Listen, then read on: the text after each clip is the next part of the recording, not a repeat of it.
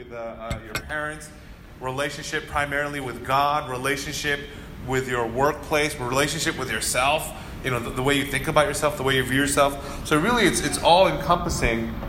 Um, but really, the impetus or the heart of how everything began was because we felt like um, we were so impacted personally, individually, by this marriage conference, and we felt like so many people would be blessed and encouraged, and we wanted to extend that not just to our community, uh, uh, but, to, but, to, the city as well. And as you guys know, in a few months, we're going to have a marriage conference uh, workshop that we're sponsoring. We're inviting the guests, the speakers that Andy and I had gone to the conference, and so they're coming.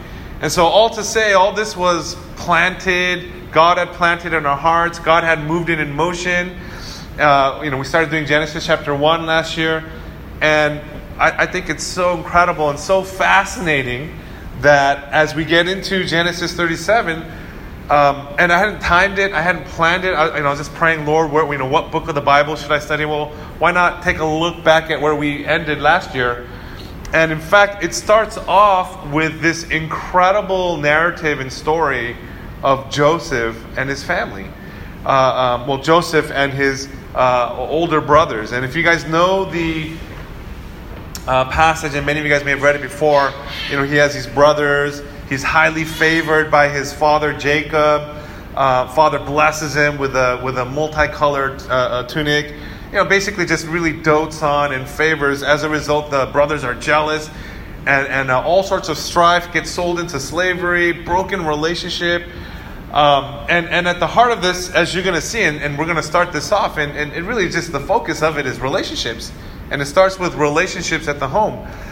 As you, as you read scriptures and as you read this particular account, but really when you look at all the accounts, um, you'll, you'll recognize that so many of the families that people came from in the scriptures are messed up.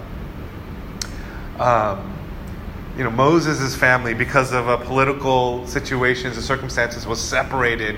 Uh, the mom had to, as a, as a server under the daughter of the Pharaoh, had to take care. And, and there, there had to be explaining there. At, at some point, when Moses grew up, uh, um, the mom had to explain in faith, hopefully that he would understand why she let him go. Basically, gave him up for adoption. I mean, putting him in a basket in a river is is a pretty uh, uh risky situation. So Moses grows up with all sorts of identity issues, self worth issues, having to prove himself a son of the Pharaoh, but not really a son of the Pharaoh, not wanted, somehow given charity. And, and so he's probably always having to prove himself and always competitive, and, and to the point where the first opportunity he gets to, uh, uh, uh, before God or as an Israelite, he ends up murdering two people and then being outcast.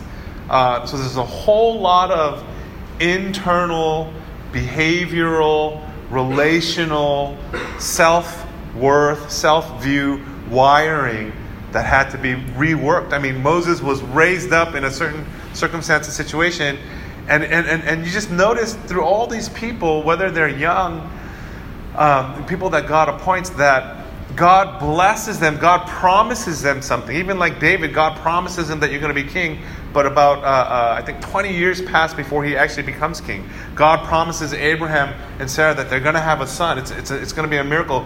But again, around 20 years passes, if not more, before they actually have a son. And so you realize that God gives a promise, but there's all this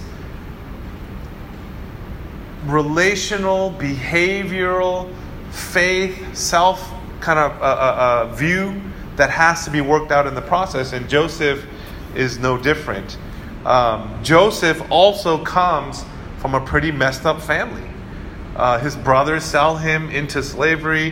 His brothers actually want to kill him. There's just but one brother that, that actually wants to preserve his life, but they actually want to, they, they hate him enough to kill him.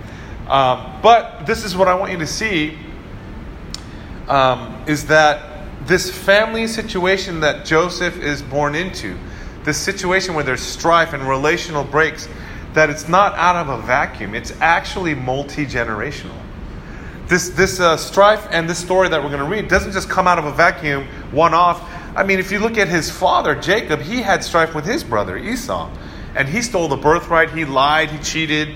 Um, the family that he got married into to marry his wife, uh, Rachel, he was cheated by his uncle and, and so you see all these, I mean, you, you look at the scriptures, and um, if you're quite honest with yourself, you see all these broken relationships of hurt, and usually by the people you love the most, uh, immediate families.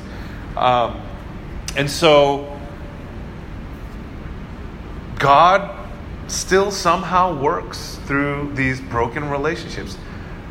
By the way, we need to pause a moment and say hallelujah because the air conditioning is on. I, was, I was just having a conversation. It's like, are we going to have AC for the first? It's uh, 714. That's uh, 712 or something. You, you found a button or something? Okay. Praise God. Praise God. Hallelujah. Um, Joseph comes from a messed up family. It doesn't come out of a vacuum. It's actually multi generational. But this is what I want you to see is that even through this context, God still blesses Joseph. Right? You might be sitting here today and thinking, man, my family situation immediate is messed up, or my relationship with my parents, or my grandparents, or, or with my uncles and you know is messed up, but God can still redeem. I mean, we're going to find through this incredible narrative that God brings healing and restoration, blesses not just the family, but a whole nation through this family. And so I absolutely believe, you know, uh, uh, firmly on the foundation of the rock that is Christ, that God wants to heal your families, that God wants to heal your marriages that God wants to heal and restore the relationships with your parents, between themselves, with you and them. There's just so many things emotionally, relationally, uh, uh, that, that, that pass on or, or are tied to uh, our sense of self. And, and maybe some of us is, well, I, am I'm, I'm beyond that now. I've moved on. I, am my own man or I'm my own woman. And, and, I, and, I, and, you know, I hate to say it in this way, but that stuff is multi generational. You can't run away from it. You can't tuck it away. You can't file it away. There's just something super spiritual about, and, and we'll talk about that a little bit later, but uh, when God blesses a person in the scriptures, when you read it, you'll read through the scriptures, word for word, that God blesses to the first, to the second, to the third generation. Also, when there's curses, I think it was um, Noah, right, who was upset at one of his sons uh, because he was exposed and, and uh, uh naked uh, uh, and then the younger uh, son went out and, and basically uh, uh, made fun of and exposed his father's weaknesses or blind spot or nakedness, so to say. And then I, I, think the father gave a, a, curse, right? Curses as well, not just to that generation, but to the second and to the third. And so you might be the, the second leg or the, or the, or the third leg. And, and all I'm trying to say is there are things in your family that you may really uh, uh, be uncomfortable or despise or hate. And I'm telling you right now that those are things that in this time and season, that with your relationship with God, that God has called you almost for the generations of your family to deal with now. Maybe your father or your mother wasn't a believer. Maybe your father or mother didn't have that type of relationship with the Lord. Um, and so, so you came to faith or you came to Christ. Well, you have the opportunity now to cut those things off and to uh, sow into blessings for the next generations. So, uh, um, yeah, so I'll talk a little bit more about that, but let's get into the scriptures because I'm almost done. And uh, Genesis chapter 37, really the opening passage uh, of our 21 day fast, the opening passage for this year, and it really uh, um, brings us and highlights us with relationships and families. And uh, we're going to be teaching about that throughout the whole year. So I think it's just incredible that God had time that this would be, of all the chapters, of all the books, that the very starting point of this year and our theme and our 21 day fast really starts off with a, a, a broken, broken relationships. Amen. Hallelujah. Um, well, let me read Genesis chapter 37. It's a bit lengthy, but just follow with me. Now, Jacob lived in the land where his father had sojourned, in the land of Canaan these are the records of the generations of Jacob, Joseph. When 17 years of age, Joseph was only 17 years of age, was pasturing the flock with his brothers while he was still a youth, along with the sons of Bilhah and the sons of Zilpah. Um, you have to remember, Jacob had children with four different women two wives and two legal uh, uh, concubines. Okay, legal at that time, not legal today. Okay? So, four different wives. So, I mean, just think about that context four different moms, uh, uh, you know, uh, half brothers and sisters. Can you imagine the, the types of strifes and, and the types of issues and the types of competition? And, and certainly uh, uh, the parent has a favorite. I mean, I mean, no one will say to their children they have a favorite. Uh, you know, we love all our children equally the same. Um, I'll get into that a little bit later. Okay? Uh, and, and, so Joseph was 17 years of, of age. Uh, verse 3 Now Israel loved Joseph more than all his sons because he was the son of his old age, and he made him a very colored tunic. His brothers saw that their father loved him more than all his brothers, and so they hated him and could not speak to him on friendly terms. Verse 5 Then Joseph had a dream, and we told it to his brothers. They hated him even more. He said to them, Please listen to this dream which I have had. For behold, we were binding sheaves in the field, and lo, my sheaf rose up and also stood erect. And behold, your sheaves gathered around and bowed down to my sheaf. Then his brother said to him, Are you actually going to reign over us, or are you really going to rule over us? So they hated him even more for his dreams and for his words. Now he had still another dream, and he related to his brothers, and said, Lo, I have had still another dream, and behold, the sun and the moon and the eleven stars were bowing down to me. He related it to his father and to his brothers, and to his father, and his father rebuked him and said to him, What is this dream that you have had? Shall I and your mother and your brothers actually come to bow ourselves down before you to the ground? His brothers were jealous of him, but his father kept saying, kept the saying in mind. Then his brothers went to pasture their father's flock in Shechem. Israel said to Joseph, Are not your brothers pasturing the flock in Shechem? Come, and I will send you to them. And he said to him, I will go. Then he said to him, Go now and see how uh, about the welfare of your brothers and the welfare of the flock, and bring word back to me. So he sent him from the valley of Hebron, and he came to Shechem. Uh, just just a little snippet here. The youngest son was given a, a position of authority over the older sons to check up on their well being, to check up whether or not they're doing work. He was almost put in a managerial position over his brother. So you can understand how, how much he's despised at the age of 17. A man found him, and behold, he was wandering in the field, and the man asked him, What are you looking for? He said, I am looking for my brothers. Please tell me where they are, pasturing the flock. Then the man said, They have moved from here, for I heard them say, Let us go to Dothan. So Joseph went as far as his, uh, went after his brothers and found them at Dothan. When they saw him, from a distance, and before he came close to them, they plotted against him to put him to death. They said to one another, Here comes this dreamer. Now then, come and let us kill him and throw him into one of the pits, and we will say, A wild beast devoured him. Then let us see what will become of, the, of his dreams.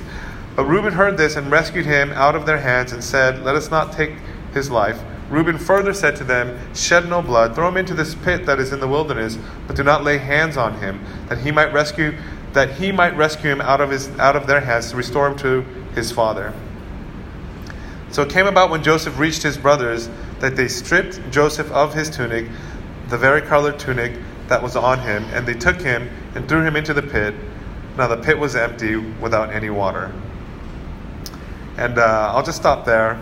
And uh, going on, uh, uh then a, a, caravan of Ishmaelites come.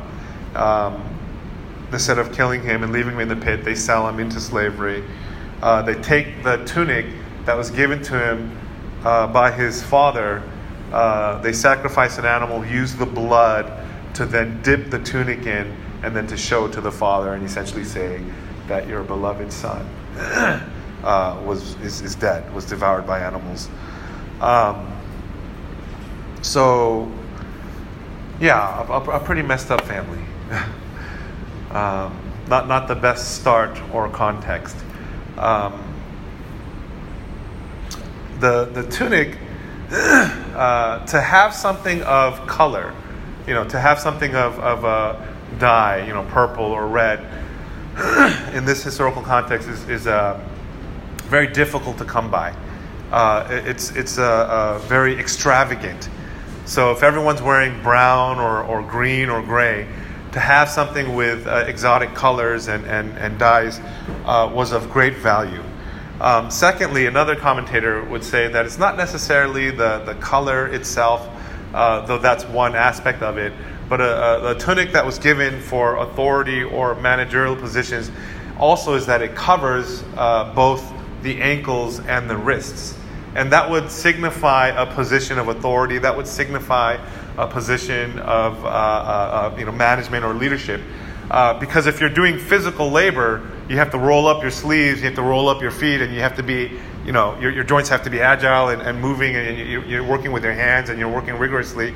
So to wear a tunic was almost like a, a, a position, a, a, favor of anointing, of, of uh, authority. And so Joseph, it says, it says here that Jacob, you know, in his old age and, you know, with his wife and, and whatnot, that for whatever reason he favored and loved um, Joseph. Now, as a parent, I can say that I love all my children equally. I can say that for every single child, and I have five, and, that, that's a lot, and I don't know where this love comes from sometimes, and it certainly does feel like it runs out at times, or, or you know, or maybe my patience, not my love. Um, but but for me, it's important for all of my children to know that they are equally loved, that, that, that I would equally give anything and sacrifice anything uh, um, for, for their benefit or betterment. But having said that, uh, certain rewards or certain blessings, I would say, um, uh, uh, that, that for their sake, not, not because I don't love them or not because I don't want to give them everything, but, they're, but, but just raising up a child, you know, in, in the right manner or the right attitude or the right behavior or the right heart. Um, you know, there are reward systems. You know, a child who has a good attitude, good behavior, uh, uh, who, who's gracious towards their siblings, who's honoring towards their parents. Obviously, I'm inclined to give them more responsibility, to give them more blessing. Um, and so I think sometimes um, that, that there's a misinterpretation or misunderstanding that what you're blessed with doesn't necessarily mean that God loves you more or loves you less. Because I think in the Christian context, uh, I, I, think even if we start getting into that, um, it gets a little tricky. Well, this person's blessed and this person has this, and we start comparing and getting into this comparison game. I, I, my best advice to you would be to not walk down that slippery slope. You start looking and you start comparing, and I'm telling you right then and there, and you start asking God, you have opened a doorway and an opportunity for the enemy and the devil to start messing with your mind and start messing with your identity. Uh, I think the key is to is to acknowledge and recognize that that God does not show favoritism, that God loves every single person equally, but what positions and, and where we grew up and what opportunities we have. I mean, we just have to trust ultimately that God has a purpose uh, uh, and, and a reason for that. Um, so, so without getting into all that, uh, and, and we'll, you know, I'm sure there'll be a lot of nuances of that as, as we break down relationships and families and things like that. Um, but here, Joseph is favored.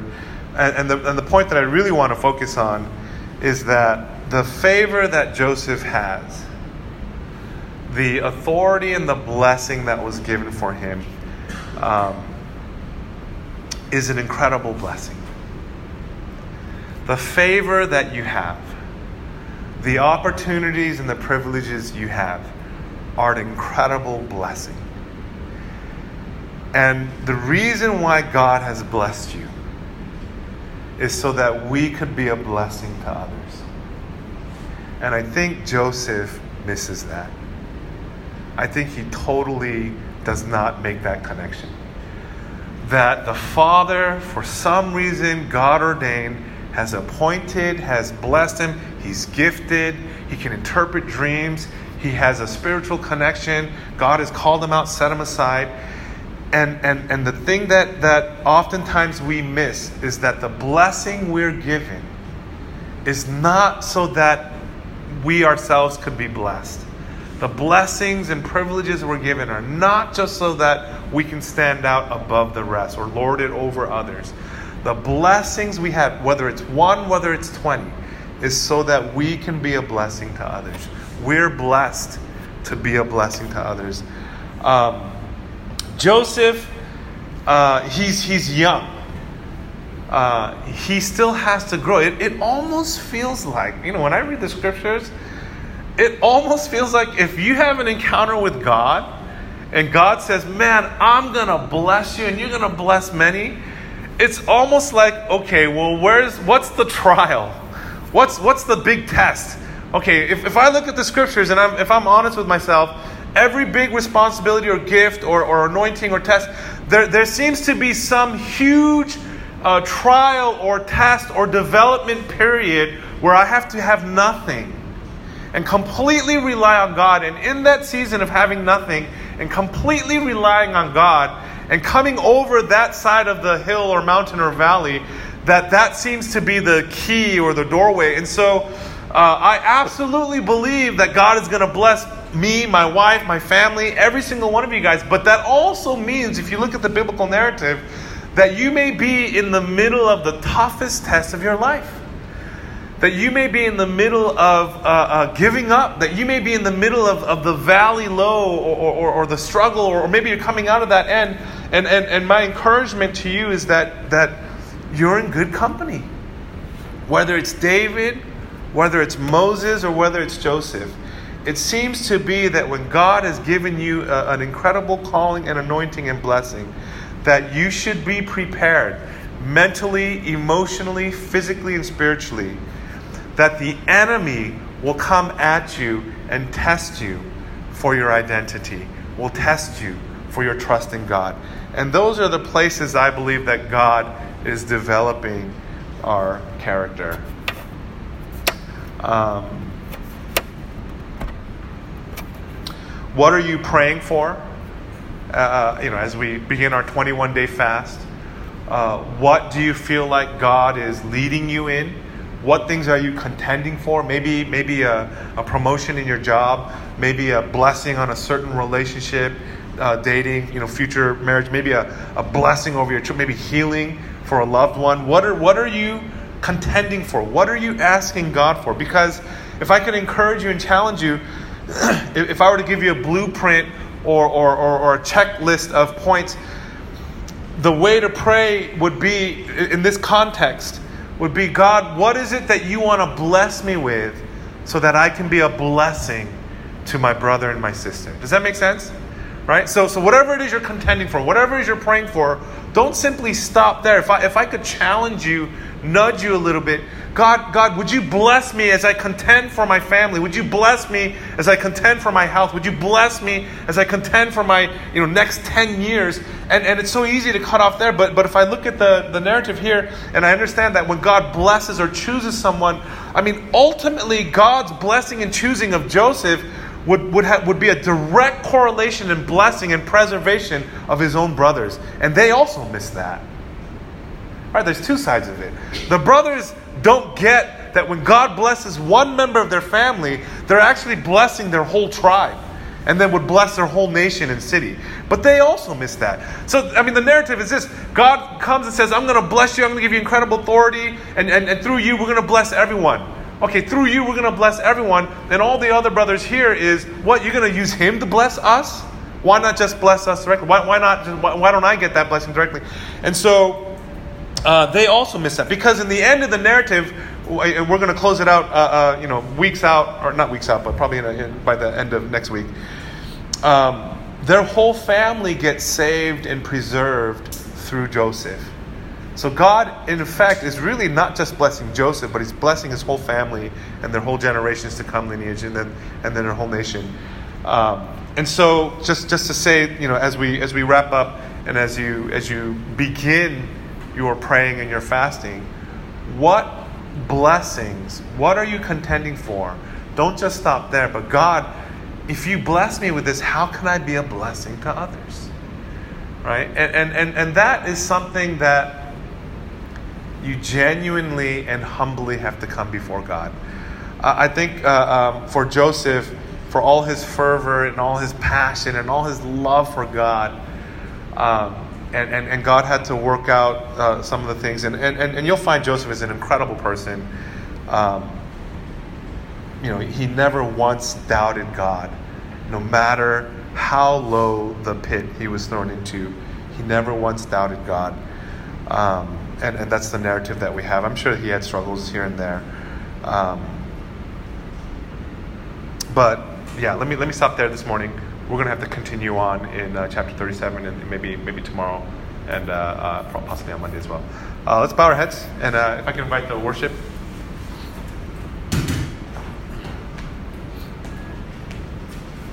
Be encouraged this morning as we're reminded in the scriptures today that it doesn't matter uh, how messed up your, your family is. It doesn't matter um, the broken relationships, maybe, that you're trying to run away from. That God still uses Joseph in the midst of these broken relationships. God wants to bless you. He wants to use you to bless others. By blessing you, others will be blessed. But God also wants to restore your families. I absolutely believe this. I absolutely believe that God wants to bring healing and restoration to the relationships in your life that matter most.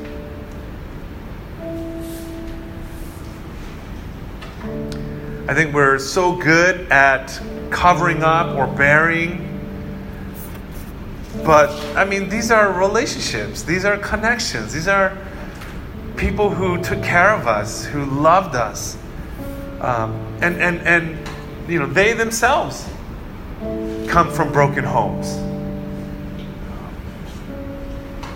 You know, my own family, uh, my dad grew up without a father, uh, uh, moved from North Korea to South Korea at the age of uh, uh, six or seven, I think it was. Um, had all sorts of issues with identity and proving himself, battles with uh, uh, uh, alcohol and, and, and, abuse and things like that. And, and all that flowed into, and they didn't have a very strong foundation in their faith. And, and, and maybe you come from that context as well. Joseph certainly comes from a context where, where his brothers hated him. And, and I look at the situation uh, uh, in, in, many of the cities that I lived in, in, in Beijing and in Hong Kong and, and here in Singapore, and everywhere I go, I see broken families, I see uh, broken marriages, I see broken uh, uh, uh, you know, relationships between parents and, and grandparents and uncles and aunts. And, and it seems like this, the way that God created us in this center, this, this place in our hearts, uh, you know, if I were to take a wild guess, you know, something other than Jesus who should be sitting at the center and the throne of our hearts of, of our lives, of our children's lives, of our parents' life. It just seems like something else has occupied that place. Whether it's education, whether it's money, whether it's success, something else has taken center stage in, in, in, our, in, our, in the hearts of the ones we love. And as a result, because of that off centeredness, because of that uh, uh, uh, off kilter, you know, GPS, uh, because our relationship with God is not right, our true north. Right? You ever, have you ever tried to use a compass or something that's not working or a GPS without data? right? It's just there's no connection. Because our connection with God is not right, how could we possibly think that our connections with the relationships with everyone else around us, our west, east, and south, right? Our six o'clock, our three, and our nine, how, how, how could those things be, be on track? Right? We, we, we, we, read self help books, we, we, we look at social media, and, and, and so where are we getting our data points? Where, what, who told you what your family should look like? Who told you what your life should look like at this stage, in, at this point in your life? You know, a movie? Uh, uh, uh politicians? You know, social media? Right? Where, where is your true north? Who, who directs and who informs? And, I, and I'm telling you, it's your relationship with God. Nothing in your life will, will, will, will be balanced if our relationship with God is not first and foremost. And so, if, if you, here's the good news if, if, if there's division, if there's brokenness, if, if there's heartache in your families, in your homes, in your relationships, in your past, multi generational, guess what? The good news of the gospel is today you are that hope. You are that vessel. You are the, the, the, the, the living vessel of the living Christ it can begin with you. God can begin a redemptive new story and narrative the, the, the past three generations and whatever your history, and we'll get into that, you can completely write a new history, one that is centered in God. You can, you can rewrite, God will redeem. And somehow, in the midst of all this tangled web of relationships, somehow you're going to find that God will bring healing and reconciliation and redemption to you and to your family. Now imagine that. Imagine each one of you here that represents a family, both behind you and the family to come. And imagine the impact that that would have in your circle of friends and community and your, your network and web of, of, of relationships. Imagine what is possible if God and His Spirit were to touch one church and to begin to bring uh, uh, healthy relationships. And people began to see, wow, what, what, what's so unique or special about your church or about, man, I don't know what it is about this church, but when I see the, the, the husbands and the wives, I don't know what it is about this church, but when I see their children and their parenting styles and, and, and they're still going after the same things and, and, and, and, and I think it's just going to be an incredible light an incredible beacon, a warmth, a fire, a city on a hill. That when other people of a population of six million people, you know, of, of young professionals, and they see this mark, they see this something being set aside, they're going to be attracted to this fire and they're going to come to experience and encounter God. But God wants to come and encounter you first. Amen. So let's just uh, respond and worship uh, and give thanks to the Lord and then uh, we'll, I'll lead you guys in some prayer points.